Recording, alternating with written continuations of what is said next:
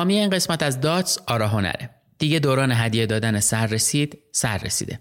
درست مثل مهمون این برنامه که بنده نگاه کردنه و داتس که آدما و مسیرهای شغلشون براش مهمه، برای آراهنر هم رصد آدما در سازمانهای مختلف و احساس اونا به برند کارفرمای محل کارشون خیلی مهمه. چون آراهنر کارش طراحی و تولید هدایای سازمانی و تبلیغاتیه. آراهنریا معتقدن که این هدایا میتونن احساس بهتری در همکاران سازمان، مشتریان و شرکای تجاری شما ایجاد بکنن. قرار نیست دیگه بهشون چیزایی شبیه خودکار و سررسید تبلیغاتی هدیه بدین.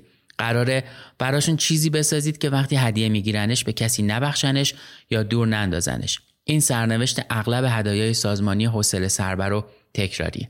آراهنر میگه خلاقیت در بسته نمیمونه و این رو میشه توی طراحی متفاوت هدایای سازمانیشون دید. با توجه به ویژگی‌های برند شما، کسایی که می‌خواید بهشون هدیه بدین، اینکه برای چه مناسبتی هدیه لازم دارین و کلی چیز دیگه، براتون هدیه‌ای طراحی و تولید می‌کنن که آدما با هر بار دیدنش ناخودآگاه یاد شما بیافتن و یه لبخند بزنن. راستش این که بتونی به کسی چیزی هدیه بدی که یاد تو بیفته و در غیابت حس خوبی بهت داشته باشه، اصلاً کار آسونی نیست، مخصوصاً وقتی یک برند باشی که دلت بخواد محبوب باشی. آراهنر وقتی خودش هم میخواد هدیه بده چیزای عجیب و جالب طراحی میکنه. مثلا یادم پارسال یه جعبه چوبی جذاب برای آدما فرستاده بودن که درش با پلاک فلزی پیچ شده بود و باز کردن هدیه خودش یه ماجرا بود. ته جعبه یه آچار مخفی کرده بودن که باید میگشتی و پیداش میکردی. برات پیغام گذاشته بودن که هیچ پیچی با آچار خلاقیت بسته نمیمونه.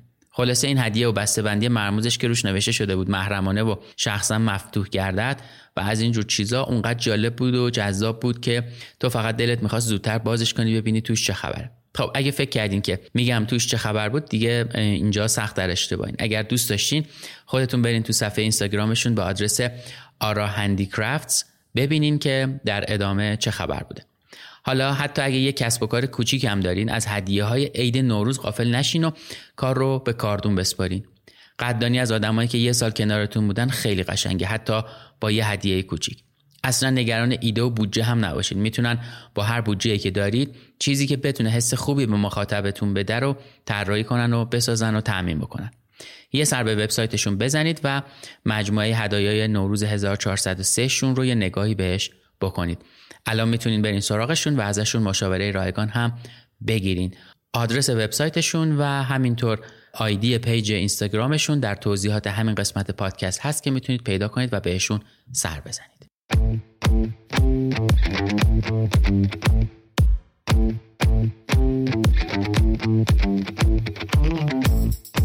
تو یه بار تو زندگیم تا اینجا میتونم اومده باشم، بعد از این نمیدونم دیگه آیا بتونم اینجا وایسم یا نه. و من همیشه میگم که من بنده نگاه کردنم و یک کار رو در این دنیا خوب بلدم و اونم نگاه کردن و دیدن یک بارش شهابی پرفروغ میتونه زندگی یک انسان رو برای همیشه تغییر بده و این اتفاقی که برای من افتاد. کویر کسی را که یک بار گرفتار افسونش شده باشد هرگز رها نمیکنه. فقط شما باید خوش شانس باشید که بتونید مسیر زندگیتون رو علیرغم همه دشواری‌هایی که داره، چه به لحاظ اقتصادی چه به لحاظ فیزیکی، توی اون مسیر قرار بدید. دغدغه در واقع لذت اصلی من در زندگی نگاه کردن به طبیعته و دیدم جوابم اینه که گنج من اینه که مأمن‌ها رو در دوران سرد زیستن پیدا می‌کنم و مأمن من آسمان شب و بیابان.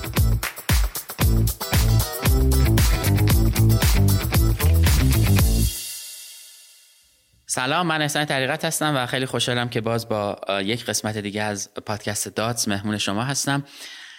امروز به جهان علم، نجوم و گردشگری میریم با مهمون جذاب و دوست داشتنی که خیلی تازم از سفر کویر لوت برگشته. به قول خودش میگفت لباس نداشتم، همین دیشب اومدم و خلاصه که خیلی ممنون ازش که اومده و میخوایم با هم دیگه صحبت بکنیم. یه آنتراک کوتاهی میگیریم، برمیگردیم، بعد گفتگومون رو شروع می‌کنیم.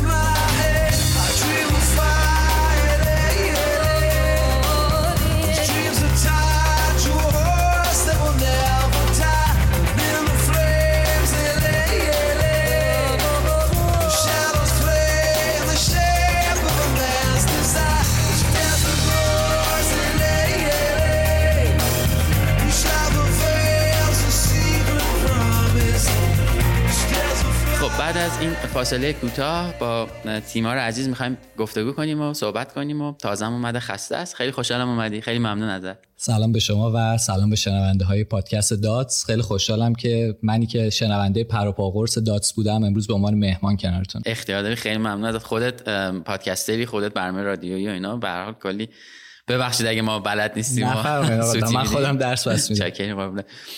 ایستگاه فضایی رو با سیاوش دارید؟ بله. آشنایی من با تو خیلی چیز بود دیگه. دیدم که آره تو کافه ناگهانی داری اپیزود رو آپلود می‌کنی. خیلی هیجان انگیز بود. خیلی ممنون که اومدی از سفرت. ما یه سوال ثابت داریم، اونو که یه معرفی کلی از خودت هر چی دوست داری بگو که بعد بریم سراغ سفر جذاب کویر که اومدی. حتما. من محمدصالح تیمارم، 29 سالمه. دوستای نزدیکم تیمار صدام می‌کنن. کارشناسی مهندسی برق مخابراتم، ولی 16 سال گذشته عمرم رو صرف نگاه کردم به یکی از جلوه‌های طبیعت کردم که در دنیا به عنوان طبیعت فراموش شده بهش اشاره میشه و 14 سال اخیر عمرم رو در واقع لحظه‌های اوج 14 سال اخیر عمرم رو در کویرها و بیابان‌های ایران سپری کردم. اون اولیه چیه که فراموش شده است؟ سال در واقع دهه 80 یه برنامه‌ای در شبکه 4 تلویزیون ایران پخش می‌شد که خیلی برنامه درخشانی بود. من به جرئت میگم که تاثیرگذارترین برنامه علمیه که تا به حال در تلویزیون ساخته شده، برنامه آسمان شبی که برادران صفاریان پور میساختن و الهام بخش همه ما بود در دنیای نجوم و علاقه‌مند شدنمون و اینها. یه شعاری داشت این برنامه، میگفت آسمان شب طبیعت فراموش شده، و در دنیا هم تحت عنوان Forgotten Nature یا همون طبیعت فراموش شده بهش اشاره میشه. چه جذاب، نمیدونستم، یعنی اینو یادم نبود. چقدر جذاب. و 14 سال قبل چی؟ 14 سال قبل در واقع در یکی از همین سفرهایی که ما برای تماشای آسمان شب به بیابان حارس آباد در نزدیکی اصفهان رفته بودیم، من یهو دیدم که همون قدری که آسمان شب قلب منو به دست آورده و وقتی نگاهش میکنم غرق زیبایی‌هاش میشم، واقعا مو به تنم سیخ میشه و همچنان هم همینه. یه چیز دیگه انگار روی زمین هست که این بلا رو داره سر من میاره، و اون طبیعت کویر و بیابان بود که بعد از اینکه اون مناظر رو دیدم در بیابان حارس آباد، به طور کاملا اتفاقی سفرنامه آلفونس گابریل به کویرها و بیابان‌های ایران رو خوندم و دیگه از اون به بعد آسمان شب و بیابان شدن اجزای جدایی ناپذیر زندگی. تو هم آسمونا داری هم زمین و هر دوتاش با هم. واقعا آره، این خیلی هیجان انگیزه.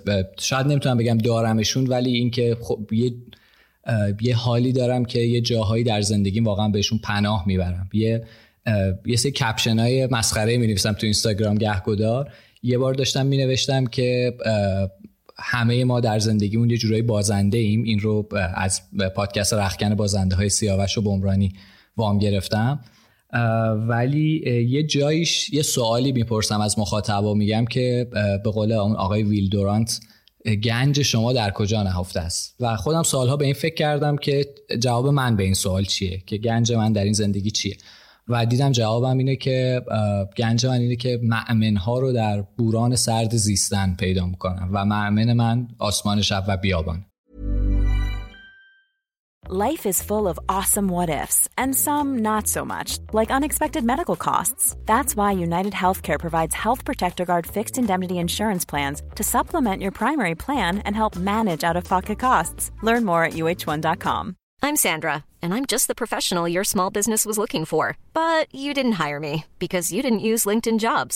LinkedIn has professionals you can't find anywhere else, including those who aren't actively looking for a new job, but might be open to the perfect role, like me. In a given month, over 70% of LinkedIn users don't visit other leading job sites. So if you're not looking on LinkedIn, you'll miss out on great candidates, like Sandra. Start hiring professionals like a professional. Post your free job on linkedin.com/people today. Millions of people have lost weight with personalized plans from Noom. Like Evan, who can't stand salads and still lost 50 pounds. Salads generally for most people are the easy button, right? For me, that wasn't an option. I never really was a salad guy. That's just not who I am. But Noom worked for me. Get your personalized plan today at Noom.com. Real Noom user compensated to provide their story. In 4 weeks, the typical Noom user can expect to lose 1 to 2 pounds per week. Individual results may vary. من یه چیزی بگم دعوام نمی‌کنی؟ نه. من تا حالا کویر نرفتم و طبیعتاً همون آسمان زیبای بالا سر رو ندیدم و هم اون زمین به نظرم خیلی عجیبی که یه دسته و در افق هر دوتا اینا به هم میرسن. حالا ممکنه در شب خیلی دیده نشه ولی فکر می‌کنم تصویر خیلی رویایی باید باشه که در روز اون خط افق رو وقتی نگاه میکنی هر دوتاش به هم میرسه. خوش به حالت که هر دوتا رو تجربه کردی و دیدی. حالا که شما نرفتین، این قول من به شما که هر موقع که شما تایم داشتین یه سفر کویری بیابانی با محوریت آسمان شب با هم میریم و خیلی هم تجربه با کمال میل قبول میکنم. مرسی. خب بریم به همین سفر آخری که داشتی. البته یه چیزی رو تو معرفیت نگفتی. تو چیزام میکنی، سردبیر حالا یه سری سایت علمی و یعنی تو کتگوری علم هم سردبیر یکی دو تا سایت بودی و هستی فکر کنم. آره این اتفاقی بود که در دنیای نجوم برای من رقم خورد دیگه. یعنی من یک روزی به خودم اومدم دیدم که علاقه من به نجوم باعث شده که من دست به قلم بشم و بنویسم و این دست به قلم شدنه که از نوجوانی در واقع برای من شروع شده بود، در بزرگسالی و اوایل جوانی من رو برد به مجله نجوم به لطف کاظم کوکرم که سردبیر اون موقع بود، در فضایی که معمولا به جوانها اعتماد نمیشد، یه جورایی ما رو تحویل نمیگرفتن. کاظم کوکرم پشت من ایستاد، من رو برد به مجله نجوم که قدیمی ترین مجله نجومی خاورمیانه است در واقع و من اونجا شروع کردم به نوشتن. 7 سال بعد از اینکه اولین مقاله‌مو در مجله نجوم نوشتم سردبیر مجله نجوم شدم. خیلی افتخار بزرگی بود برای من چون بابک امینتفرشی یک روزی سردبیر مجله نجوم بود، اون رول مدل همه ما بود دیگه. بابک تفرشی که الان عکاس نشنال جیوگرافیکه و احتمالاً مخاطبا تو اینستاگرام کاراشو میبینن و اصلا یه حال خاصی بودم. بعد یه مدت سردبیر مجله نجوم بودم، بعد رفتم در واقع سردبیر بخش علم سایت دیجیاتو شدم. الانم در واقع دیجیاتو خدافزی کردم و سردبیر پادکست ایستگاه فضایی هستم و سردبیر برنامه این آسمان شب است که در واقع تولید سیاوش سفاریان‌پوره و در یوتیوب منتشر میشه. مرسی گفتی اینا رو، گفتم که یه اشاره بهشون بشه. خب بریم سراغ این سفر آخری که رفتی.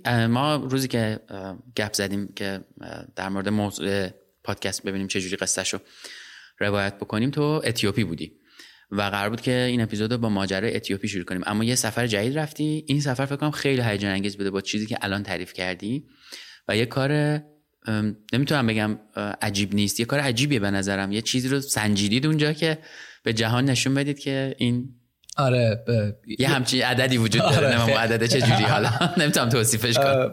ببین کلا منجما کارهای عجیب غریب میکنن و حالا منجمایی که علاقه‌مند باشن به بیابان دیگه خیلی موجودات عجیب غریبی ان خودشون. ما از چند ماه پیش یک پروژه‌ای رو شروع کردیم در همکاری با گروه کویرها و بیابان‌های ایران که در واقع استاد محسن ادیب از پژوهشگرای حوزه کویر و بیابان در واقع گرداننده این گروه هستند که ما سفرهای اکستریم، اکسپدیشن و ادونچر بریم به بیابان‌های ایران و اونجا کیفیت آسمان‌های بیابان‌های ایران رو سنجش بکنیم. همین اول یه اشاره کوتاه بکنم به اینکه ما هرچی که از آلودگی نوری، از نورهای مزاحم شهرها دور بشیم، طبیعتاً آسمان پرستاره تری می‌بینیم و این آلودگی نوری که الان داریم میگیم یه موقعی فقط دغدغه منجما بوده، الان دغدغه محیط زیسته. سالی 1 میلیارد پرنده به خاطر آلودگی نوری مسیرشون رو گم میکنن و میمیرن، میلیاردها حشره میمیرن و همه اینا که نمیخوایم واردش بشیم. ولی در ایران در نواحی بیابانی ما میشه گفت تاریک ترین و با کیفیت ترین آسمان رو میتونیم پیدا بکنیم. این سفرها رو که برنامه‌ریزی کردیم در واقع از محدوده کویر مصر که همه میرن و به عنوان یه ریزورت گردشگری شناخته میشه، یک سفر اکستریم اونجا طراحی کردیم که جاهای نادیده شده رو ببینیم و کیفیت آسمون رو بسنجیم و همینطور نواحی مختلف ایران رو رفتیم تا اینکه همین دیشب در واقع من از سفر به بیابان لوت برگشتم. تو پرانتزم بگم که کویر و بیابان با هم فرق دارن و در واقع کویر یک آرزوئه در دل بیابان. وقتی ما میگیم رفتم کویر مصر، مصر کویر نیست، مصر بیابانه، یک بخشایش کویریه و در مورد لوت هم همینه، عمدتاً بیابانه، یه بخشای کوچکیش کویریه و این سفر اون سفری بودش که واقعاً هیچ توصیفی براش ندارم. اعجاب انگیزترین جایی که من روی کره زمین دیدم در روز بیابان لوته که اصلاً گردشگرای خارجی ازش به عنوان سیاره لوت نام بردن توی نشریات مختلف، حتی عکساش روی جلد نشنال جیوگرافیک هم رفته در دورانی و ما اونجا رفتیم که کیفیت آسمان لوت رو بسنجیم و در شبی که در واقع در محدوده ریگ ستاره در بیابان لوت بودیم، عدد سنجشمون با یه دستگاهی داریم به اسم SQM بودش حدود 21.8 که ما فکر نمی‌کردیم همچین عددی رو ما در ایران بتونیم پیدا بکنیم، پیرو اینکه انقدر نورهای مزاحم در حاشیه بیابان ها داره زیاد میشه که کیفیت آسمون عمق بیابان، همون ژرفای بیابان رو هم داره تحت تاثیر قرار میده و این خیلی برای ما هیجان انگیز بود. یه آسمون فوق العاده دیدیم، یه سنجش خیلی حرفه‌ای و دقیق و خوب انجام دادیم و یک در واقع سفری رو داشتیم که یه بخشایش اکسپدیشن بود، یه جاهایی رو رفتیم که تا به حال کسی نرفته بود و خلاصه با یه همچین دستمایه‌ای بدون لباس مناسب و با صندل در زمستان و الان اومدم خدمت شما چون کفشم و اینا همه تو ماشین بچه‌ام مونده. مرسی، لطف شماست. این عددی که 21 و ممیزی حالا عددیه یعنی عمق تاریکی.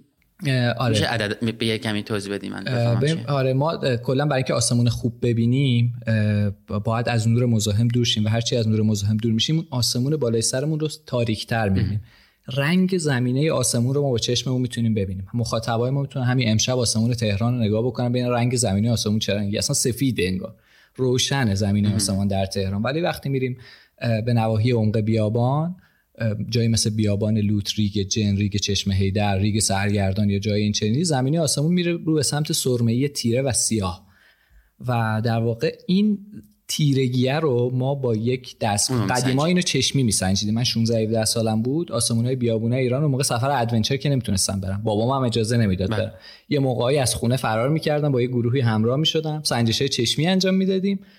ولی الان یه 2-3 سالیه که با یک دستگاهی میسنجیم که این عدد اگر بالای 21 و در واقع 0.2 21 و 0.3 باشه آسمون شما خوبه، از 21 و نیم به بالا دیگه آسمونتون عالیه و ما فکر نمی‌کردیم که در ایران آسمونی بالای 21.7 پیدا بکنیم ولی 21.79 رو در این سفر ما ثبت کرد. بعد این یه رکورده یا نه؟ مثلا برای ایران یک رکورده، ولی یک نواحی خاصی در دنیا هست که عددشون از این بالاتره چون اونا سرمایه گذاری کردن برای آسمان تاریکشون، مثل صحرای آتاکاما در شیلی که یه جورایی به بهشت منجما هم معروفه و آرزوی خود منم هست که یه روزی بتونم سفر بکنم به این صحرا.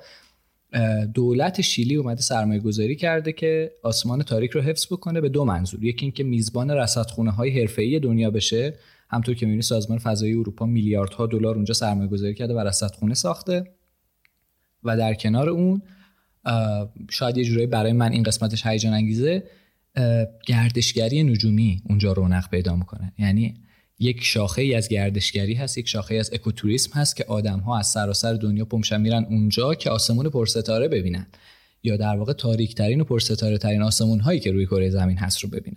و این پروژه ما هم که در ایران داریم انجام میدیم یه جورایی آماده کردن یه دیتا ستی، یک مجموعه‌ای از این اعداد سنجش تاریکیه که اگر یک روزی خدا خواست اتفاقی افتاد و بستر گردشگری در ایران فراهم شد، گردشگری ورودی مثل اون چیزی که مثلا در دهه 80 ما داشتیم، اواخر 70 اوایل 80 داشتیم، بتونیم گردشگری نجومیمون رو هم اجرای پروموت بکنیم برای دنیا با یک سری داده‌های کاملا علمی.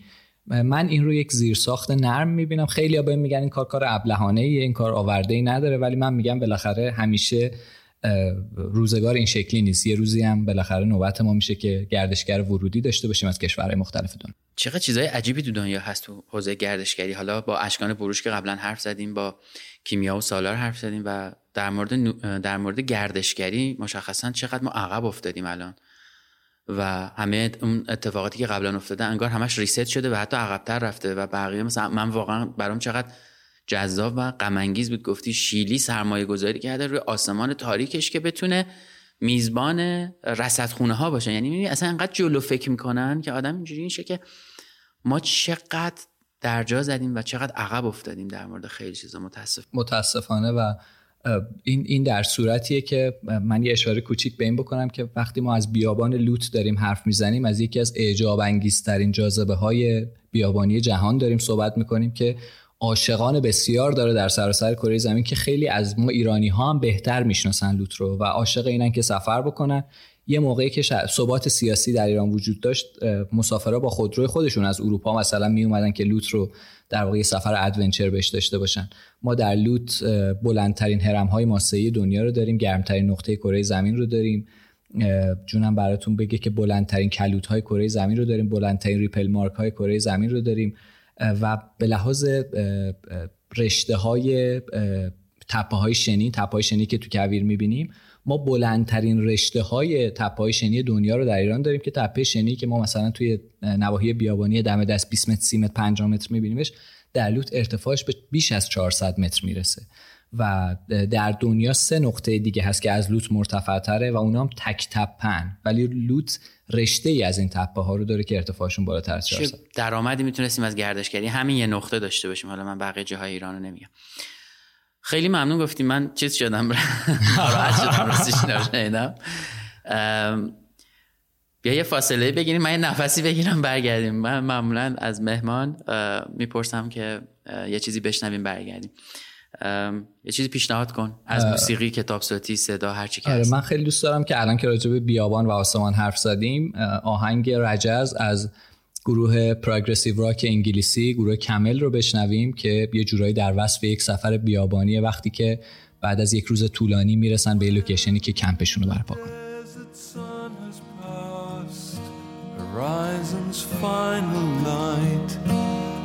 Darkness takes its place. We will pause to take our rest, sharing songs of love and tales of tragedy. The souls of heaven are stars at night. They will guide us on our way until we meet again another day.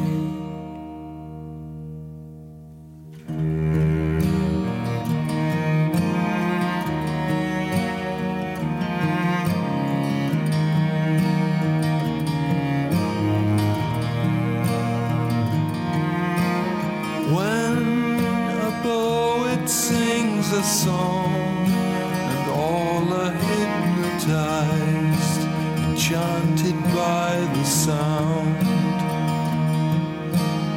We will mark the time as one, tandem in the sun, the rhythm of a hymn. The souls of heaven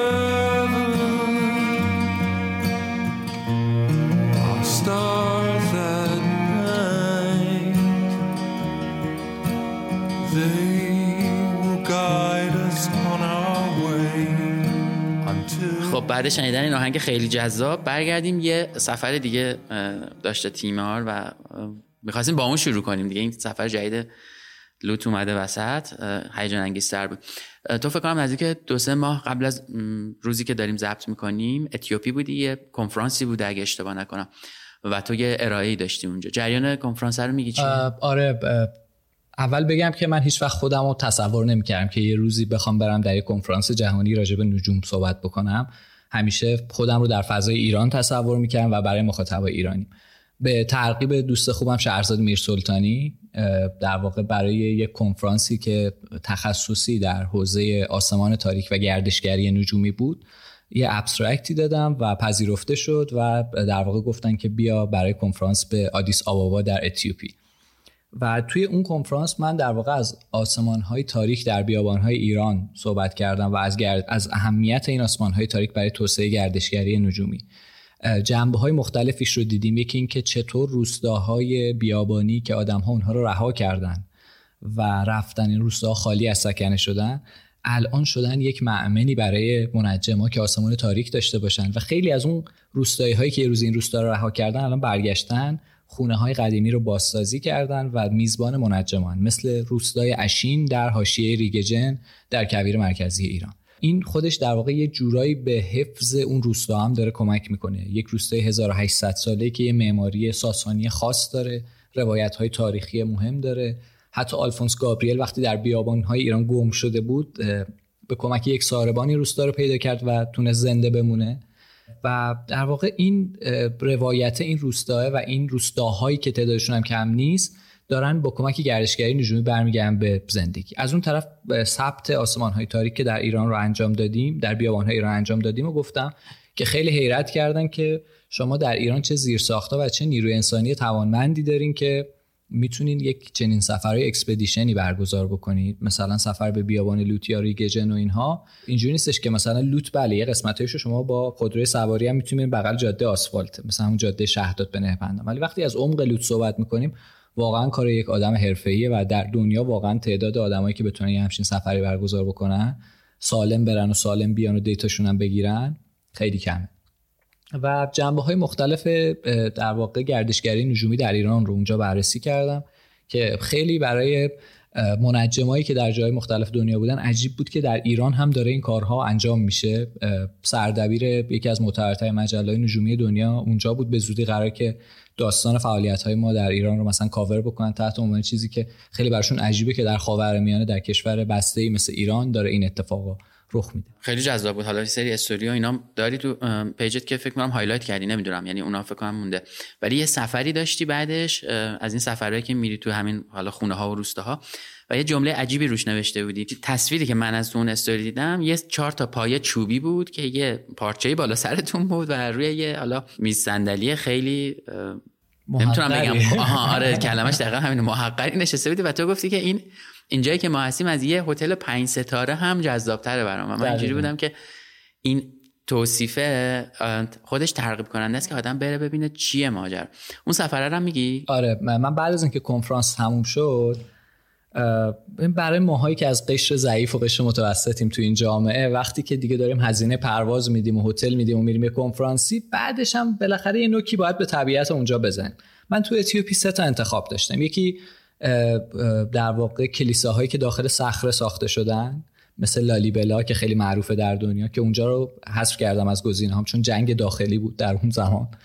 یکی قبایل بدوی اتیوپی که در جنوب اتیوپی قرار دارن، این رو هم حذف کردم. و مون قسمت بعدی که من مشتاقشم طبیعت کویری و بیابانی شمال اتیوپی و آتشفشان‌های فعالی که معروف‌ترینشون مثلا آتشفشان ارتا علی هست و یکی از پست‌ترین نقاط زمین در نزدیکی اونجا به اسم دلول دیپرشن، که در واقع یه توری گرفتم که برم اونجا رو ببینم، که خیلی تجربه خوبی با آدمای مختلفی از سراسر دنیا در واقع ارتباط گرفتم. ولی برای اون آدما خیلی دشوار بود که روی اون میز محقر یا روی زمین و اینا بخوابن. برای ماهایی که از 17 18 سالگیمون در ایران سفرهای ادونچری بیابونی رفتیم، این یه جورایی یه مرام بیابونیه برای ما. من همیشه مثال میزنم سفریو که من اولین آفرودمو با یکی از اسطوره‌های این حوزه رفتم در ایران که ریگ جن رو ببینم، حمید خان بوریری.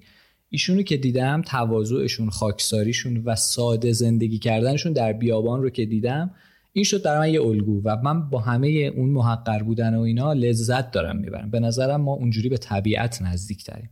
اون رویه صحیح بودن در طبیعت، من زیاد فن این که برم تو بیابون میز بچینم و نمیدونم سوشی بزنم و اینجور چیزا نیستم. من فن یه غذای ساده هم، شاید یه کالجوش خوشمزه بیابونی زیر یه آسمون پرستاره یا تماشای یه منظره غروب یا طلوع، این اون چیزیه که من و همین رو در اتیوپی ما تجربه کردیم.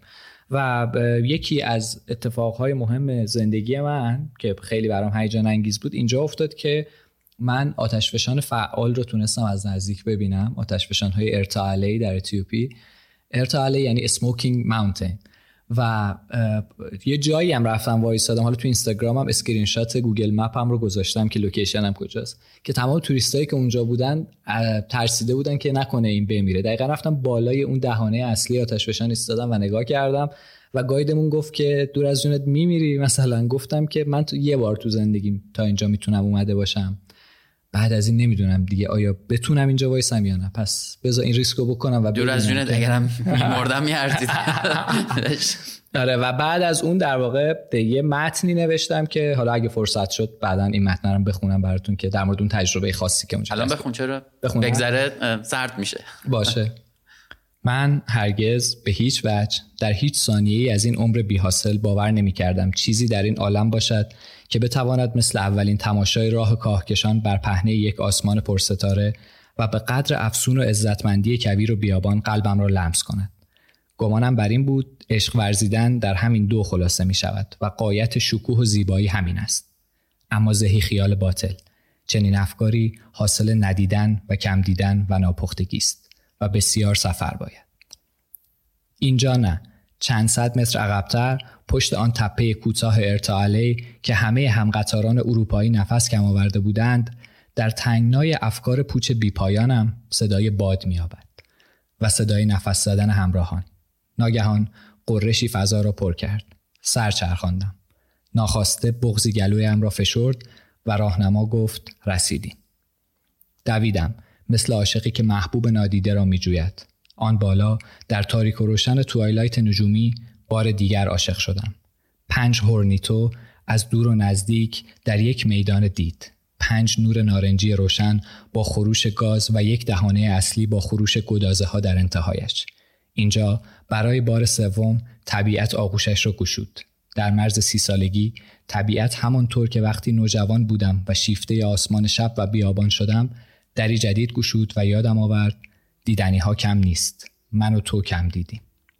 اینجا شبیه آن آهنگ دونا نوبیس پکم از مکس ریشتر است.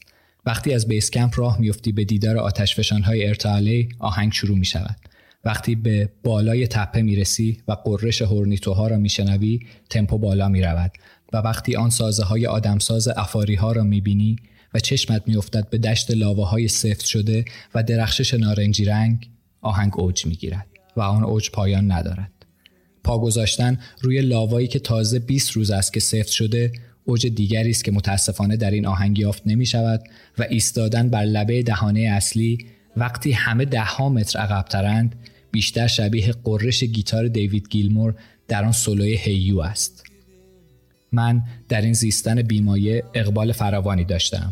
از خوش اقبالیم اینجا را یک بار در شب و زیر آسمان پرستاره دیدم و محبوب زمینی جدیدم با معشوق بی‌مثالم گره خورد.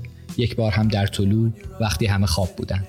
من اینجا دریافتم هنوز و احتمالاً تا همیشه به راه بادیه رفتن به هزنشستن باطل است.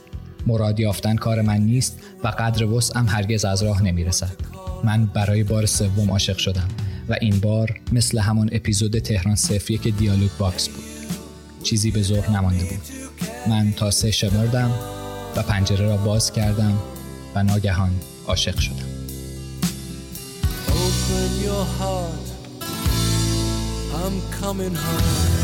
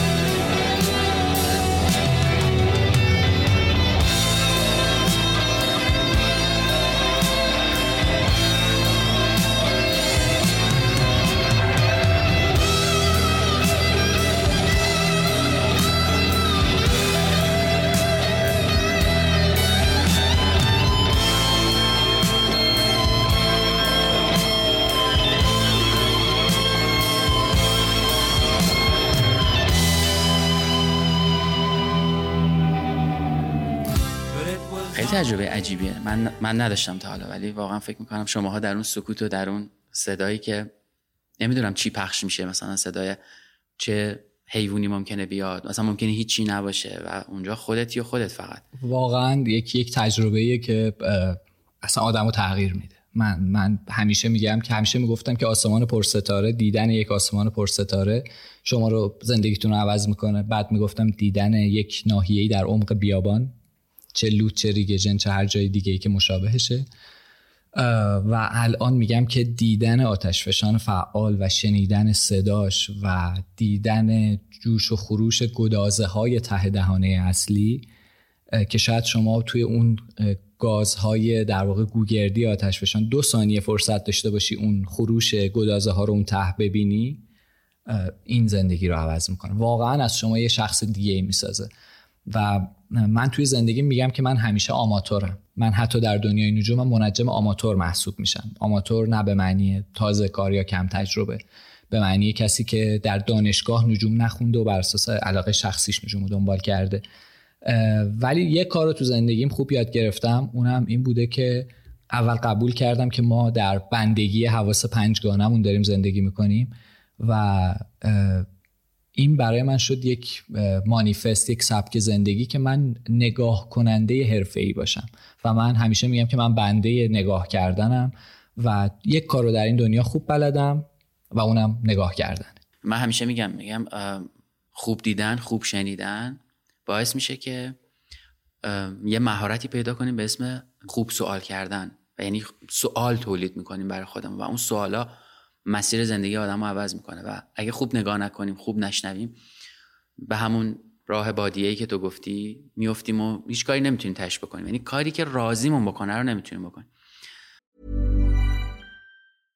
Ryan Reynolds here from Mint Mobile. With the price of just about everything going up during inflation, we thought we'd bring our prices down. So to help us, we brought in a reverse auctioneer, which is apparently a thing. Mint Mobile Unlimited Premium Wireless. How to get 30, 30, how to get 30, how to get 20, 20, 20, how to get 20, 20, how to get 15, 15, 15, 15, just $15 a month? Sold! Give it a try at mintmobile.com/switch. $45 up front for 3 months plus taxes and fees. Promo rate for new customers for limited time. Unlimited more than 40 gigabytes per month. Slows full terms at mintmobile.com. Hiring for your small business? If you're not looking for professionals on LinkedIn, you're looking in the wrong place. That's like looking for your car keys in a fish tank. LinkedIn helps you hire professionals you can't find anywhere else, even those who aren't actively searching for a new job but might be open to the perfect role. In a given month, over 70% of LinkedIn users don't even visit other leading job sites. So start looking in the right place. With LinkedIn, you can hire professionals like a professional. Post your free job on linkedin.com/people today. توی یکی دو تا اپیزود قبلی ما یه مهمونی داشتیم که کار مینیاتور میکنه با دستش و چیزای کوچیک میسازه، حالا معروف به ناهیلا. اونم همچین چیزی رو گفت، یه بار در واقع داشته خوب نگاه میکرده به چیزی و گفته که آیا من میتونم اینو بسازم؟ میدونی خوب نگاه کردن باعث شده یه سوالی براش به وجود بیاد که من میتونم و بعد شروع کرده و من مسیر زندگیش عوض شده. حالا این مثال زدم به خاطر اینکه مثال تازه‌ایه، خیلی از ماها با این چالش روبرویم. تو خودت چی شدی که اصلا به این راه افتادی؟ احتمالاً برمیگرده به دوران نوجوانی، جوانی، نمیدونم، شاید بعدها. و بعد بهم یه قولی هم بده در مورد کسایی که نجوم دوست دارن اما خب هیچ وقت آکادمیک یاد نگرفتن، یه مسیری درباره‌شون بگیم که چجوری میتونن شروع کنن. من خودم همیشه علاقه‌مند بودم اما واقعا نمیدونستم از کجا باید شروع کنم و این سردرگمی باعث میشه آدم اصلا شروع نکنه. چی شد تو اصلا به نجوم علاقه من شدی؟ حالا بعد کویر اومده ولی فکر میکنم اول به نجوم و علم و اینا علاقه من شدی. من یه مقدار میخوام برم عقبتر به دوران خیلی کودکیم، 4-5 سالگی، جایی که اسطوره زندگی من، شخصیتی که من واقعا دوست داشتم اون بشم در بزرگسالیم، پابلو اسکوبار بود. چند سالمه؟ 4-5 سالمه. یه ذره آقای اسکوبار مسئله داره. خیلی عجیبه، الان برای خودم هم خیلی عجیبه. یه از این تاپای رکابیتور بچگونه تنگ میپوشیدم با یه شلوار جین تنگ، بعد میرفتم تو کوچه، بعد بهم میگفتم بزرگتره که مثلا تو میخوای چیکارشی فلان، میگفتم من قاچاقچی، میخوام قاچاقچی بشم. این چیزی بود که من و مثلا پابلو اسکوبار برام خیلی آدم جذابی بود. بعد از اون یه ذره بزرگتر شدم، الچاپو اضافه شد به این جمع و گفتم به اینا دیگه همه همینم. بعد یه اتفاقی افتاد تو زندگی من بابام یه کیف تور گرامافون داشت، از این گرامافونه که تو کیف سامسونته، یه صفحه‌ای داشت گوش میداد از یکی از آلبوم‌های بنان، آلبومی که با روح‌الله خالقی کار کرده بود. من اینو شنیدم و فکر می‌کنم 7-8 سالم بود و من شیفته این شدم که من باید پیانیست بشم. حالا مثلا بابا تو اصلا چه میدونی موسیقی چیه که بخوای پیانیست بشی؟ یه جایی شاید یه پیانوی دیدی مثلا خوشت اومد و اینا، این خبرا نیست، یک قاچاقچی هنرمند. قشنگ تو ذهنم اینجوری بود که من باید پیانیست بشم، یعنی قاچاقچیه یه ذره رفت تو حاشیه، این آرت اومد جلو. و بابام هم جوابش این بود که طبیعتا من بچه مطرب نمیخوام و گفتم چشم، اما قاچاقچی. بعد دیگه اینم رفت کنار. بعد اسکی اومد به زندگیم. من در رودهن بزرگ شدم، در نزدیکی پیست آبلی، و خیلی سال من اونجا اسکی کردم در دوران کودکی و اینجوری بودم که من باید قهرمان اسکی بشم و اینا، که اونم به خاطر یه سانحه‌ای که در اسکی برام پیش اومد رفت به حاشیه. و بعد یک اتفاق خیلی مهم در زندگی من افتاد که واقعا همه چیز رو عوض کرد و اون اتفاق این بود که ما در یک مدرسه بودیم که بهترین مدرسه منطقه‌مون بود، ولی واقعاً قابل قیاس نیست با مدرسه‌ای که من در تهران می‌دیدم یا می‌بینم این روزها. خیلی جای ضعیفی بودیم ما به لحاظ آموزشی. ولی اینا ما رو بردن آسمان نمای تهران، آسمان نمای سازمان جغرافیایی نیروهای مسلح در خیابان معلم به عنوان یک اردو که 1500 تومان هم هزینه اون اردو بود. من 10 سالمه اینجا و ما رفتیم توی یک سالونی، یه خانومی اومد برای ما راجع به آسمون صحبت کرد، ما حیرت کردیم، حلقه های زحل رو نشون داد، عکسای مشتری رو نشون داد و تو راه برگشت من و 2 تا از دوستام تصمیم گرفتیم که منجم بشیم. خیلی اتفاق عجیبی بود یه جورایی برام که یه همچین چیزایی اون بالا چیه. یکی از دوستام الان دانشجوی دکترای در واقع مهندسی برق در دانشگاه مکگیل، هیچ جوره مسیرش به نجوم نخورد. یکی دیگه از دوستام در همون شهر خودمون در واقع یک مسیر دیگه‌ای رو برای رفتن به فضا انتخاب کرده، یه جورایی شغلش هم در همون زمینه است و موندم من تنها کسی که واقعا پای این نجومه موندم. و اتفاق مهم بعدی این بود که من 2000 تومان ایدی گرفتم یه سالی یا نمیدونم همینجور جایزه گرفتم و رفتم توی شهر کتابی گفتم آقا کتاب در مورد نجوم دارین؟ آقا هم ورداش یه کتابه 2250 تومانی نجوم به زبان ساده رو که انقدر قطرش بود 400-500 صفحه، حالا برای شنونده هامون گذاشت جلوی من، منم ورداشتم. بعد فامیلم اومدن دورم کردن تو نمیتونی اینو بخونی، برای تو سنگینه، تو چی میفهمی؟ منم گفتم آقا من باید کار در بیارم، تو همون بچگی من باید این کتاب بخونم و باید یادش بگیرم.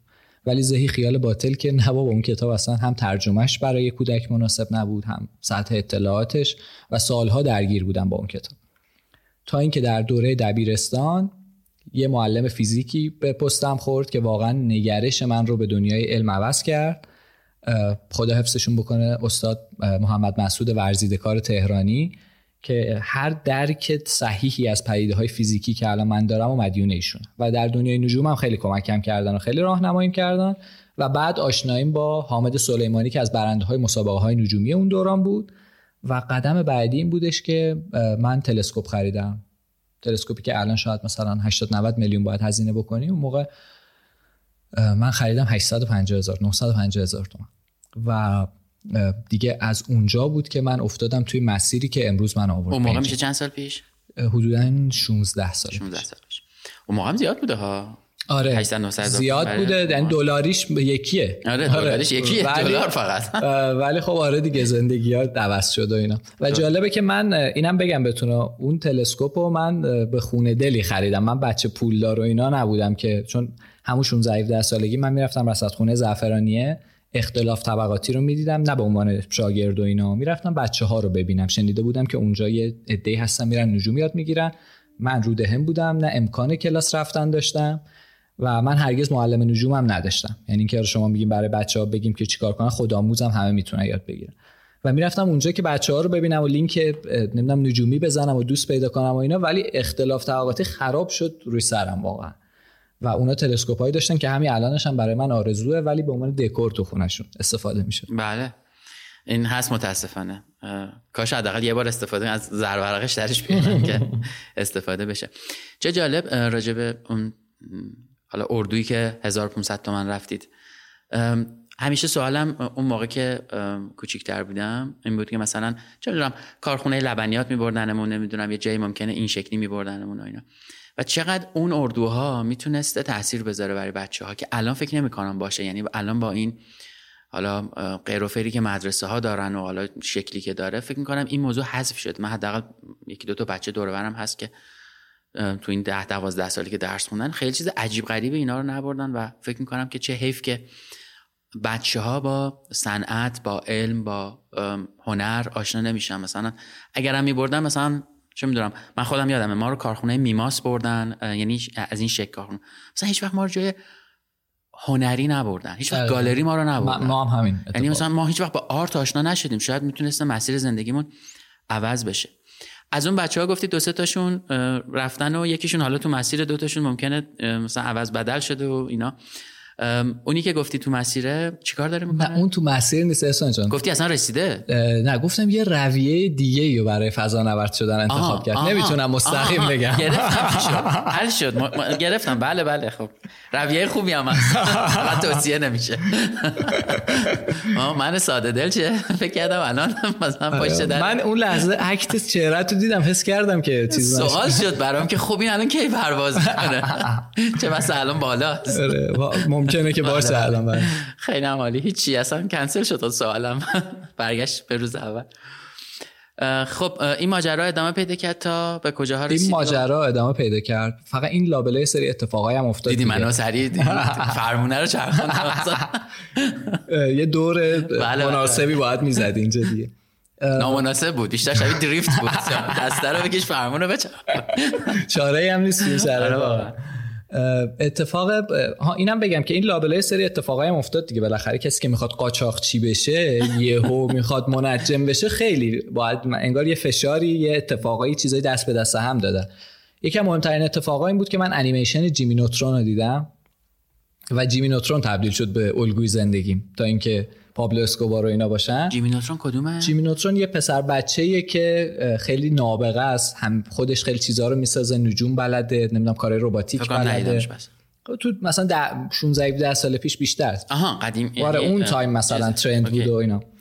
و یه اتفاق دیگه هم که افتاد این بود که من اون موقع فیلم نشنال ترشری که نیکولاس کیج بازی می‌کرد رو دیدم. اون گنجینه ملی همچین چیزی بود.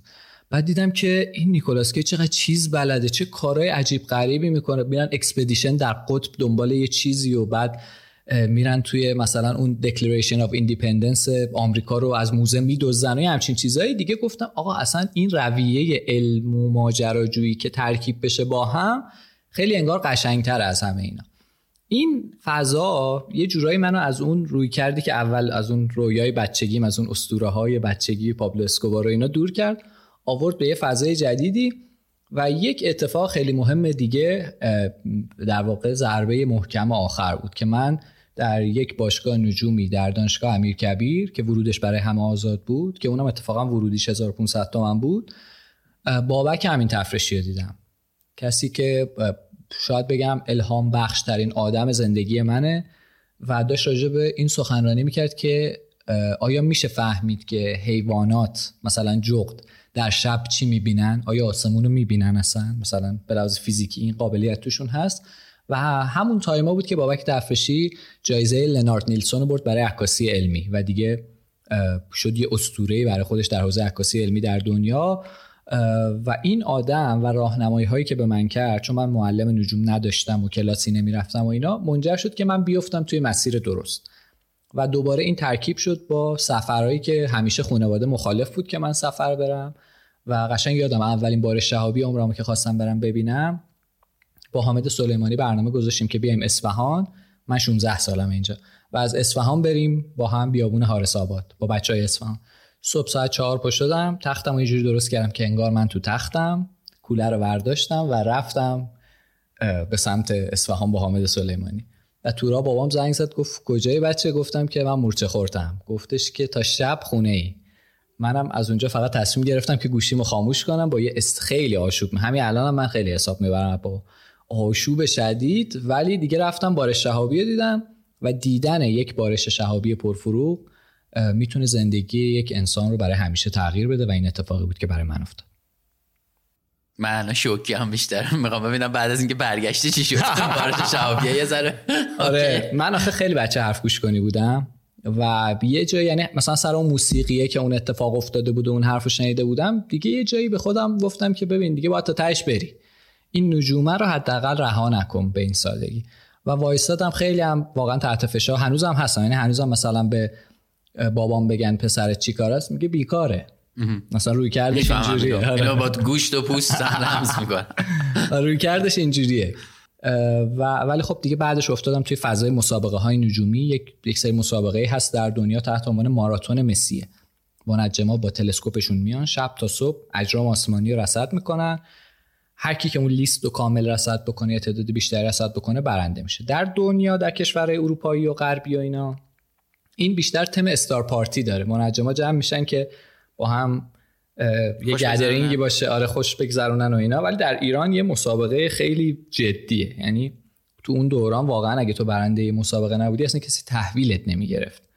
و من یادمه که همون 16-17 سالگیم شبا تمام یک سال، تمام شب‌هایی که آسمان صاف بود توی رودهن، من روی پشت بوم بودم با تلسکوپم و بعضی شبا انقدر سرد بود که یه پیکنیکی میذاشتم کنارم و یه کتری روش که این آب کتری جوش بیاد ترسیدن صورتمو بگیرم روی این که فقط یه ذره عضلاتم نرم بشه و رصد می‌کردم شب تا صبح و صبحش هم تازه بعد میرفتم مدرسه. و برای اینکه این مهارت رصد در واقع اجرام آسمانی و کهکشان و سحابی‌ها و خوشه رو با تلسکوپ در خودم ارتقا بدم که برم اون مسابقه رو برنده بشم که بعداً 4 تا کار دیگه بهم بسپارن. اینقدر رویکرد سمی بود متأسفانه اون موقع.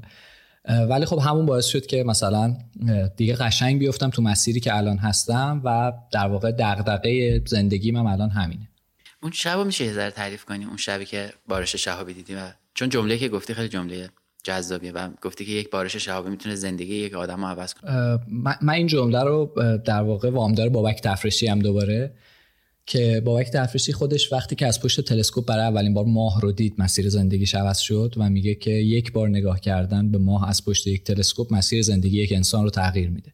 من این جمله رو فقط اون ماه رو بر میدارم، به جاش یک بارش شهابی پرفروغ رو میذارم، چون ما بارش شهابی کم فروغ هم داریم، یه بارش شهابی خوب. و اون سال یکی از بهترین بارش شهابیایی بود که در عمر فعالیت‌های نجومی من داشت اتفاق می‌افتاد. ما رفتیم در بیابان حارس آباد، منم آدم بی تجربه، هیچ لباس مناسبی ندارم، یه دونه کاپشن اسکی فقط با خودم بردم، سگ سرما در 20 مرداد، بسیار سرد، و زیر آسمون دراز کشیدیم، شهاب‌ها رو دیدیم و اینجوری بودش که واقعاً تو هر یه دقیقه شاید ما 3-4 تا شهاب می‌دیدیم، خیلی پرفروغ بود اون سال. و یک اتفاقی در طول شب خیلی بازی و جدی عوض کرد. اون اتفاق در واقع منجما میگن این once in a lifetime که شما یه همچین چیزی ببینید. ما زیر آسمون ایستاده بودیم، من با دوستام داشتیم گپ میزدیم، یه آن تو آسمون دیدم یه چیزی روشن شد، درخشید، درخشانتر شد، از نور ماه کامل پر نورتر شد، زمین رو روشن کرد، یعنی شب رو تبدیل کرد به روز برای 2-3 ثانیه و بعد اومد پایین و گفت بوخ. ما به این میگیم یک آذرگوی، خارجی ها میگن فایربال، و آذرگویی که انقدر درخشان باشه میگن واقعا once in a lifetime. و من در اولین بار شهابی عمرم این منظره رو دیدم و صدای متلاشی شدنش رو هم شنیدم که این دیگه واقعا اون اتفاق نفسگیری بود که باید میافتاد. و از اون روز تا الان تمام بارش های شهابی پرفروغ رو یا خودم رفتم دیدم یا براش برنامه گردشگری داشتم و عده‌ای رو با خودم همراه کردم که ببینن.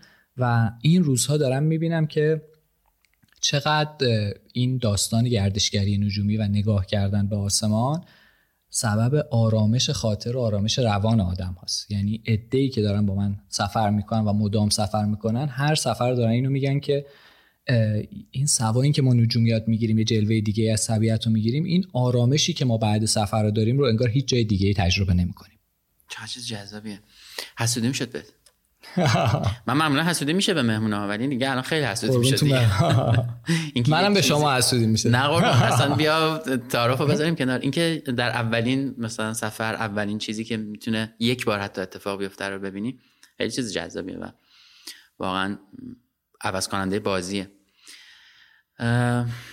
یه چیزی داشتم بهش فکر می‌کردم و شاید اصلا هدف من از ساختن این پادکست هم همینه.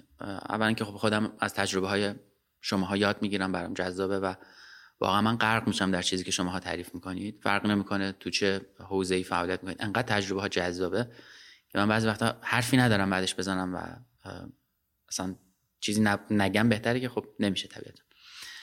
اما یه سوالی دارم که فارغ از این که الان شغلت چیه که مثلا پدر میگه شغلی نداره و بیکاره که اینجوری نیست قطعا، ولی یه چیزی بزرگتر از آن چیزی که در آسمان میبینی برات مهمتر میشه. اون دلیلی که میری سراغش هر دفعه با همه این سختیه و با همه اون فشار مالیه که تا اتیوپی حتی بخوای بری، و یه چیزی هست که من بهش میگم دلیلش، چراییش، و اگه بخوای بگی تو چی کار میکنی خودتو با اون توصیف میکنی.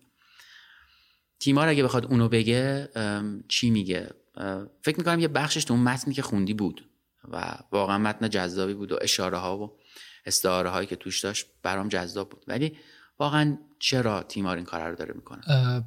من این جواب دادم به این سوال خیلی دشواره چون خیلی به نظر مفصله، ولی از جنبه‌های مختلف که نگاه بکنیم، یک جنبهش رو در یک جمله‌ای از آلفونس گابریل من همیشه میبینم. گابریل میگه که کویر کسی را که یک بار گرفتار افسونش شده باشد هرگز رها نمی‌کند. این اتفاق برای من اول با آسمان شب افتاد و بعد با بیابان افتاد، و وقتی که شما یک همچین چیزی رو در طبیعت میبینید به نظرم نمیتونی ازش دل بکنی. فقط شما باید خوش شانس باشی که بتونید مسیر زندگیتون رو علیرغم همه دشواری‌هایی که داره، چه به لحاظ اقتصادی چه به لحاظ فیزیکی، توی اون مسیر قرار بدید. اما یه اتفاقی در 7-8 سال اخیر در من افتاد.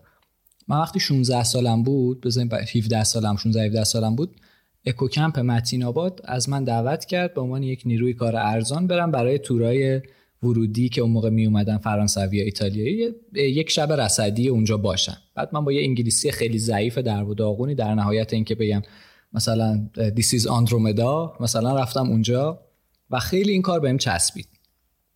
بزرگتر که شدم، اوایل 20 سالگی این کار رو در مجله نجوم ادامه دادم، یعنی برنامه‌های گردشگری نجومی مجله نجوم رو برنامه‌ریزی را اجرا کردم و دیدم که اتفاقی که داره میفته اینه که دغدغه، در واقع لذت اصلی من در زندگی نگاه کردن به طبیعت، نگاه کردن به آسمان شب و طبیعت روز ترکیبیه و این رو خیلی دوست دارم که با آدما شریک بشم. این شد اون انگیزه اصلی که من در سالهای اخیر تمام حوزه فعالیتم رو، بیش از 90% نمیشه گفت تمامش رو، بردم به فضای گردشگری نجومی که هم این شاخه گردشگری که در ایران خیلی محجور مونده رو بتونیم رشدش بدیم، این زیرساختایی که اول صحبتمون ازش صحبت کردیم رو هم یه جورایی بسازیم و کم کم آماده بکنیم، و از اون مهمتر اون جای این اوج گرفت که من دیدم آدمایی که با من همسفر میشن خیلی انگار به یک آرامشی، به یک صلحی میرسن در اون بازه سفر و از همه چی جدا میشن، به خصوص که اغلب سفر ما به نواحی دورافتاده‌ایه که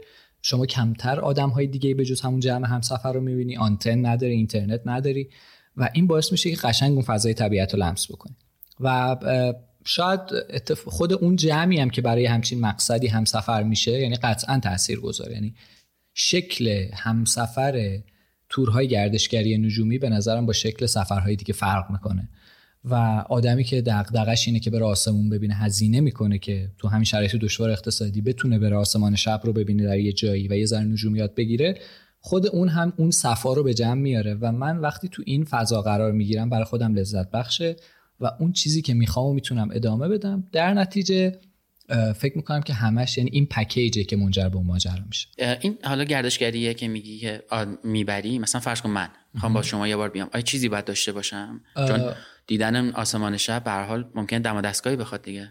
اولا که همیشه میگم که شما برای دیدن آسمان شب و برای یادگیری نجوم به هیچ چیز جز 2 تا چشم مشتاق نیاز نداری. یعنی این جمله‌ای که من همیشه میگم در برنامه‌هایی که حالا به عنوان گردشگری نجومی هم در سراسر دنیا برگزار میشه، معمولا اینجوریه که شما خودت رو میبری و وسایل شخصیت. حالا اگه داری میری به یه اقلیم سرد، لباس گرم مثلا میبری، همچین چیزی. ولی مهمترین چیز اینه که شما آماده باشی برای پذیرش دشواری‌هایی که تو اون سفر داری. یعنی دیدن بارش شهابی جزایی در آذر ماه که بهترین بارش شهابی ساله، پیش نیازش اینه که شما سرمایه جامفرسایی رو تحمل بکنی. واقعا همینو داشته باشین، یا لباس مناسب داشته باشی که اون سرمایه اذیتت نکنه، کافیه. من تلسکوپ و نمیدونم تجهیزات لازم و همه اینا رو خودم میارم و شما فقط همراه میشید. خب مهم‌ترین شرط من ندارم، من آدم سرمایه‌ای. شما سفرهای بهار و تابستان رو بعد ما همین می‌خواستم بپرسم، آیا تایم هم داره؟ مثلا چه میدونم، دیدن یک آسمان شب خوب به فصل برمیگرده. در کل سال شما اگر از آلودگی نوری دور بشی میتونی آسمان شب با کیفیت ببینی. آسمان زمستان آسمانیه که ستاره‌های پرفروغ‌تر تعدادشون بیشتره توش. آسمان تابستان منظره حیرت انگیز راه شیری یا همون راه کاهکشان رو داره که من در واقع در یکی از اولین سفرهایی که رفتم به مقصد تماشای آسمان، دیدن این منظره بود که من اصلا اون شب کلا قفل بودم روی این که این چیه تو آسمون. میدونستم چیه، اصلا باورم نمیشد اینجوری ببینمش. توی عکس‌ها دیده بودم، مثلا عکس‌های بابک تفرشی، اوشین زاکاریان و آدمای اینجوری، ولی وقتی این رو دیدم زیر آسمون واقعا اصلا یه حال عجیب و غریبی شدم که وصفش نمیتونم بکنم. تابستان اون رو داره و زمستان این. بارش شهابی، 3 تا بارش شهابی پرفروغ داریم ما در سال.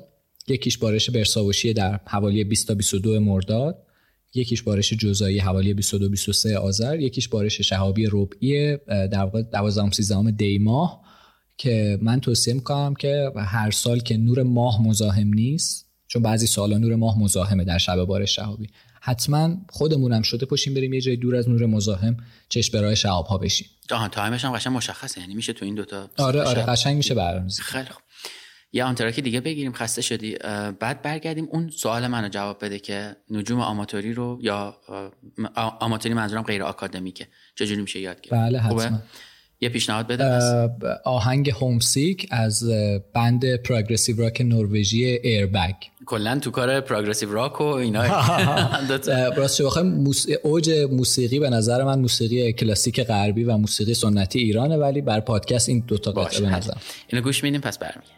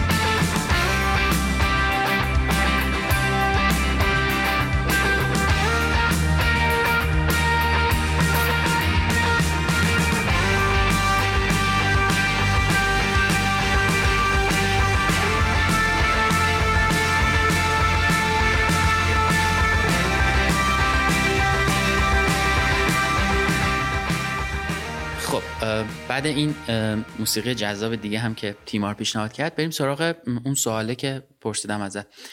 بگو دیگه، من سواله رو پرسیدم که چجوری میشه نجوم یاد گرفت. آره، یه سری کلاس هایی من برگزار میکردم یه موقعی که الان هم شاید سالی یه بار برگزارش بکنم. عنوانش اینه که چگونه منجم آماتور شویم. یه 4 جلسه کلاسه که به شما رویه رو میگه، ولی به نظر من اصلا کلاس نمیخواد. ماجرا چیه؟ ماجرا اینه که ما یه علاقه‌ای در خودمون داریم که می‌خوایم اون علاقه ها رو به ثمر برسونیم. من میخوام آسمان شب رو آگاهانه تر ببینم، با شناخت بیشتری ببینم، و این آگاهانه تر دیدنه میتونه به عنوان یک تفریح باشه، میتونه به عنوان یک شغل باشه. من پیش از این که اصلا بیام قشنگ فضای شغلیم رو بیارم به این سمت، خودم تو این شرکت ها و مؤسسه های مخابراتی کار میکردم، تو حوزه فیبر نوری مثلا کار میکردم، چون برق مخابرات خونده بودم مثلا. ولی از یه جایی به بعد علاقه شخصیم و مهارتم رو یه ذره توسعه دادم، حتی رفتم دوره‌های تور لیدری و اینا دیدم، بعد آوردم فضا رو به این سمت. ولی یه آدمی شاید بخواد که اصلا خودش همینجوری آسمون رو ببینه، اصلا تور هم نخواد بره، خودش بخواد بره یه لوکیشنی زیر آسمون بشینه نگاه بکنه، ولی آشنا باشه با آسمون. یه سری استپ‌ها، یعنی هزاران روش براش هست، راه‌های منجم آماتور شدن به قول رضا مامولک به عدد آدم هاست. ولی من فکر می‌کنم که این رویه که من در سالهای اخیر به بچه‌ها گفتم اینه که اول یک کتاب پایه‌ای نجوم بخونن آدم‌ها، مثل کتاب شناخت عالم ترجمه شهاب صقری یا کتاب فرهنگنامه نجوم و فضا، که اینا برای کسی که سوادش در حد دبیرستان و بالاتر مناسبه. جز اینا هم کتاب دیگه‌ای نخونم. مثلا نجوم به زبان ساده خیلی قدیمیه، آپدیت نیست، ترجمه‌اش هم خیلی بده، مثلا من توصیه نمی‌کنم. Even when we're on a budget, we still deserve nice things. Quince is a place to scoop up stunning high-end goods for 50 to 80% less than similar brands. They have buttery soft cashmere sweaters starting at $50, luxurious Italian leather bags, and so much more. Plus, Quince only works with factories that use safe, ethical, and responsible manufacturing. Get the high-end goods you'll love without the high price tag with Quince. Go to quince.com/style for free shipping and 365-day returns. جونم براتون بگه که اینو بخونن در کنار این که دارن اینو میخونن، مثلا روزی 5 صفحه دارن ازش میخونن، یک سفر نجومی برن، یک سفر گردشگری نجومی برن که ببینن اونجا آدما چیکار میکنن. چون منجم آماتور، کسی که در دانشگاه نجوم نخونده و برای علاقه شخصیش داره به نجوم میپردازه، کسیه که بیشتر شیفته تماشای کیهانه، تماشای آسمان شبه. و این تماشای وقتی میخواد آگاهانه تر بشه، یه روشش روش خودآموزه که خیلی زمان بره و ممکنه که شما وسطش ببرین و خسته بشین. یه روشش اینه که یک بار ببین بقیه چی کار میکنن توی برنامه رصدی، و وقتی که اینو دیدی در واقع مسیر رو ببر به این سمت و سو که خودت هم همون کاره رو بکنی. قدم اولش اینه که شما صورت‌های فلکی رو یاد بگیرین، رصد صورت‌های فلکی رو بهش مسلط بشین که این کار رو میتونین با این اپلیکیشن‌های آسمان نما مثل اسکای مپ هم انجام بدین. در داخل شهر هم میشه این کار رو انجام داد. قدم بعدیش هم اینه که شما اگر دوست داشتین که خیلی جدی‌تر پیش برین، ابزار نجومی بخرین، یه دوربین دوچشمی، یه تلسکوپ ارزون قیمت بخرین، کارو شروع بکنین و برید توی اون زاویه‌ای که حالا شگفتی‌های دیگری از کیهان رو ببینید. فقط این نکتهش اینه که قبل از این که شما به اون مرحله برسید، نظر شخصی من اینه که شما قشنگ دیگه باید تعاطو نگاه کردن با چشمتون رو درآورده باشید. وقتی چشم غیر مسلح کل اون چیزی که می‌بینه رو شناخت، بعدش بریم سراغ اینا. بابک تفرشی همیشه میگفتش که ما 2 تا چشم داریم، باید یاد بگیریم اول از این چشما بدون هیچ ابزاری استفاده بکنیم، بعد ببینیم چی رو داریم می‌بینیم. وقتی یک ستاره ابرقول سرخ رو دارم می‌بینم، یعنی چی رو دارم می‌بینم. وقتی یک سحابی رو با چشم غیر مسلح میتونم ببینم، مثل سحابی جبار، چی رو دارم می‌بینم، یا یک کهکشان مثل کهکشان آندرومدا، اصلا چیه. این استپا رو که یاد گرفتم، بعد نوبت خریدن تلسکوپ. اول این قدم‌ها، بعد میریم سراغ ابزار. که من در همه این سالها شاید 1% همسفرام کسایی بودن که رفتن به سمت ابزار خریدن. بیشتر از ابزارهای بقیه، ابزار خود من استفاده کردن، یا همون تماشا پای تلسکوپ براشون کافی بوده، نخواستن به اون مرحله برسن. ولی این تماشا با چشمه رو خیلی جدی گرفتن، بهش مسلط شدن، چون تهم نداره مشاله دیگه، هی میری هی چیزای جدید یاد میگیری. و به نظرم این استپاس که آدمو میاره جلو. در کنارش خب طبیعتا خوندن مقاله های روز، پرسیدن سوال ها، گوگل کردن سوال از منابع معتبر و شنیدن پادکست ها. من پادکست ایسکا فضایی رو به عنوان واقعا یکی از اصلا شاید تنها پادکست نجومیه که ما در فارسی داریم که منظم داره فقط در حوزه نجوم و فضا محتوا تولید میکنه. مثلا اونو بشنون و خود توی اونا هم یه راههایی پیدا میکنن که آقا من اینوری برم اونوری، از کی بپرسم، چی بخونم. یه موقع شما علاقتون اینه که کیهان رو در مقیاس بزرگ بشناسین، اولش اینو نمیدونین، یه ذره که میخونین متوجه میشین، میرین کیهان شناسی بیشتر میخونین. یه موقع میخواین بفهمین که تو دل یک ستاره چی میگذره، میرین اختر فیزیک میخونین. قدم هایی که گفتمو بریم، بعدش درهای جدید باز میشه. یه روشش هم همون فضا نورد شدنه که دورترین روش ممکن است، واقعا کم استهلاک‌ترین روش. خیلی ممنونم ازت، واقعا خیلی کیف داد. مرسی وقت گذاشتی، خسته بودی اومدی.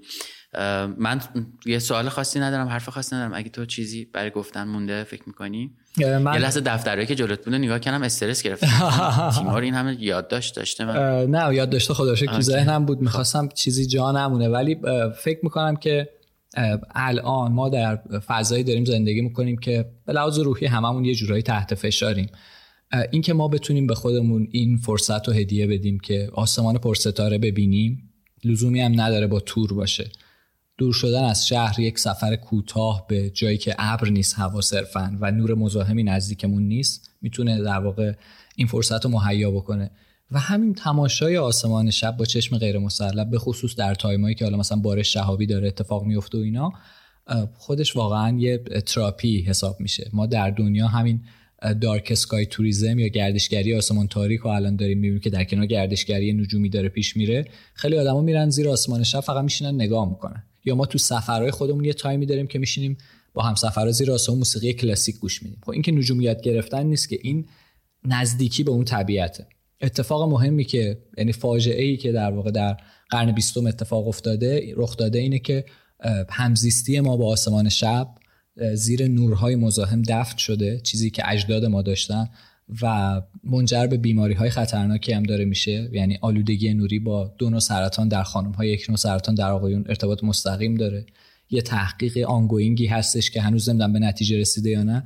آلودگی نوری میل به خودکشی رو در مبتلایان اوتیسم افزایش میده، نمیدونم مسائل محیط زیستیش و همه اینا. و راه این که این دنیا یه ذره اینو بتونه تغییر بده اینه که همه ما شیفته آسمان شب بشیم و اون همزیستی که دهه‌های پیش اجداد ما با آسمان شب داشتن رو بتونیم پیدا بکنیم و راه اینم سفر کردن و دور شدن از نورهای مزاحم. خیلی هم عالی، دمت گرم. تو تورایی که میبری حالا یا برنامه‌ای که داری رو کجا خبر میدی؟ من در اینستاگرامم وبسایت چیزی مثلا ندارم. نه هم کلاسام هم تورا همه اینا در کلاس. اون که به رسم همیشه اینستاگرام مهمان همیشه در واقع توضیحات پادکست هست، ولی این رو هم حالا اشاره کردم که اگه دوست داشتید بچه‌ها دوست داشتن بیان اونجا میتونن ببینن. معمولا چند وقت یه بار اینا میری؟ ما هر ماه حتما یه برنامه رو داریم. خیلی هم عالی. دم شما گرم. یه چیزی می‌خواستم، یعنی تو ذهنم بود بگم، خیلی اسم آقای تفرشی اومد و فکر می‌کنم که آدم خیلی تاثیرگذار، همونطوری که گفتی تاثیرگذارترین آدم شاید زندگیت بوده.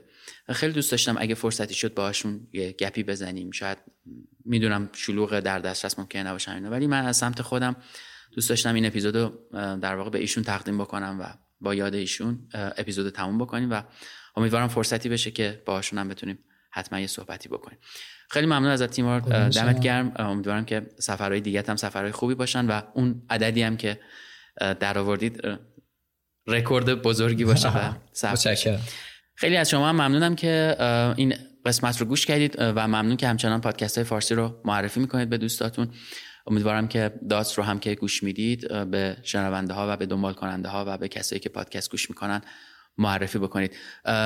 من یه چیزی از تیمار بپرسم. ما معمولا این کارو نمی‌کنیم، ولی حالا چون تو آهنگای خوبی معرفی کردی، آخر قسمت رو هم پیشنهادی داری که با هم تموم بکنیم؟ آره، من یه قطعه موسیقی کلاسیک هست که در تمام سفرهای نجومی عمرم این آهنگو شنیدم. یعنی هیچ سفری از دستم در نرفته که این آهنگو زیر آسمان شب گوش بکنم. یه آداجیویه که منسوب به آلبینونی، در صورتی که میگن که مال آلبینونی نیست، و به نظرم یکی از بهترین قطعه هایی که اون ارتباط ما با آسمان شب رو میتونه توصیف کنه. خیلی جذاب، خیلی هم ممنون. پس با شنیدن این قطعه موسیقی کلاسیک این قسمت رو هم تمام میکنم و امیدوارم تا یه چهارشنبه دیگه خوب باشید و مراقب خودتون باشید.